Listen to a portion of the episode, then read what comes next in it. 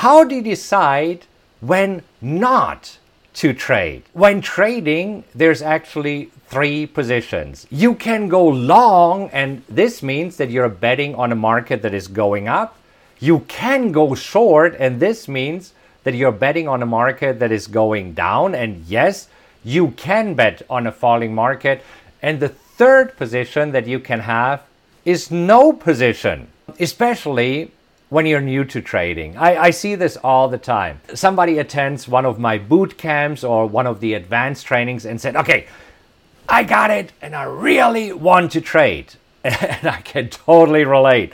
I mean, in the very beginning of my trading career, of course, trading is exciting. And I had this little voice in my head that said, if you don't trade, you don't make any money.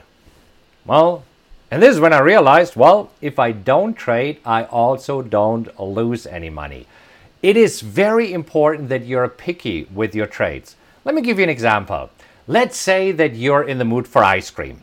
And let's say that you are walking to the 7 Eleven at the corner, right? And, and, and you're talking to the guy and say, you know what? I'm in the mood for some chocolate ice cream. And now the guy says, well, sorry, all we have is vanilla or strawberry. So what do you do? Right? And this is where some people might say, ah, you know what? Vanilla is good enough. If you only have a few choices, you might compromise. Now, on the other hand, think about this. If you want to have an ice cream and you walk into Baskin Robbins, how many flavors do they have? Who knows it? How many flavors does Baskin Robbins have? Is it 32 or something like this? An insane amount. You walk into this store and now you say, you know what? I want to have some chocolate ice cream. And the guy behind the counter says, well, sure, no problem. What would you like to have? Would you like to have some Belgian chocolate? Would you like to have some milk chocolate? Would you like to have some dark chocolate? Would you have to like some some chocolate with chocolate chip chunks in there? Or one of my favorites, Rocky Road. Do you know Rocky Road? It's so good. It has these chocolate swirls in there and the marshmallows. Anyhow, um, what I'm talking about. Now you can pick the very, very best one. And this is why I personally like to get from my software, the PowerX Analyzer, two to eight trades every day. And then I'm picking the very best one. Now, today, uh, let me just look it up here really quick. Today, I got uh, one, two, three, four, five, six.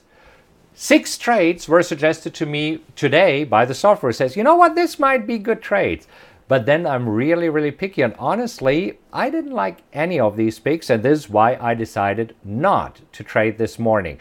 And you see, this is where it's really important if you're new to trading to, to realize trading is a marathon, not a sprint. You don't have to take a trade every day. The most important thing is that you have rules for yourself that define what trades you're taking. So, for example, for me, in addition to having certain performance numbers that I want to see, and I'm, I'm, happy to share this with you, as an example, I will not take a trade if I don't have the, the opportunity to make at least 60% per year.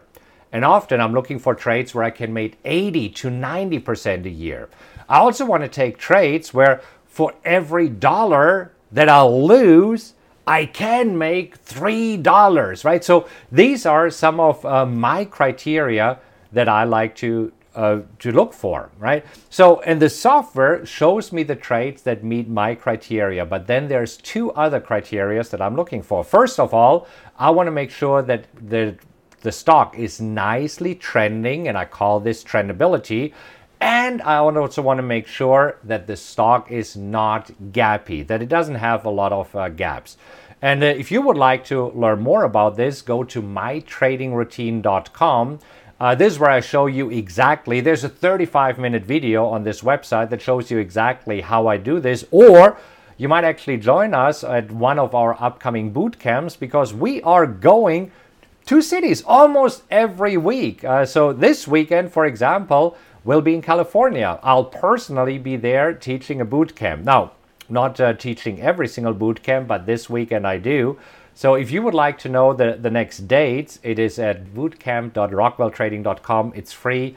It's uh, usually from 10 o'clock in the morning until 4 o'clock in the afternoon, where I show you exactly how we do it. But anyhow, when not to trade, make sure that you're picky. Don't compromise when it comes to trading. Because you can compromise when it comes to ice cream, but trust me, when it comes to trading, when you compromise, this is when you usually take a trade that is not as good as you want it to be, and that is usually the losing trade. So keep this in mind when not to trade, there's always three positions Going long, betting on a falling mar- a rising market, going short, betting on a falling market, and not being in a position. And it is a conscious choice. And I made this choice of not taking any trades yesterday and today.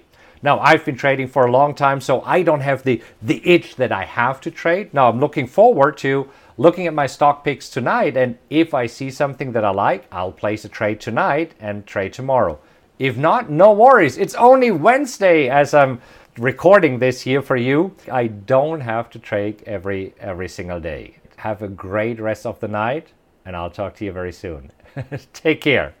All right, that's it for today. If you enjoyed this episode, please subscribe, rate, and leave a review. And you can also go to rockwelltrading.com slash social, where you'll find links to all my social media accounts, as well as event info, blogs, and other cool updates I have for you. Thank you so much for listening, and remember to join me next time. Until then, have a great time, and I'll talk to you soon.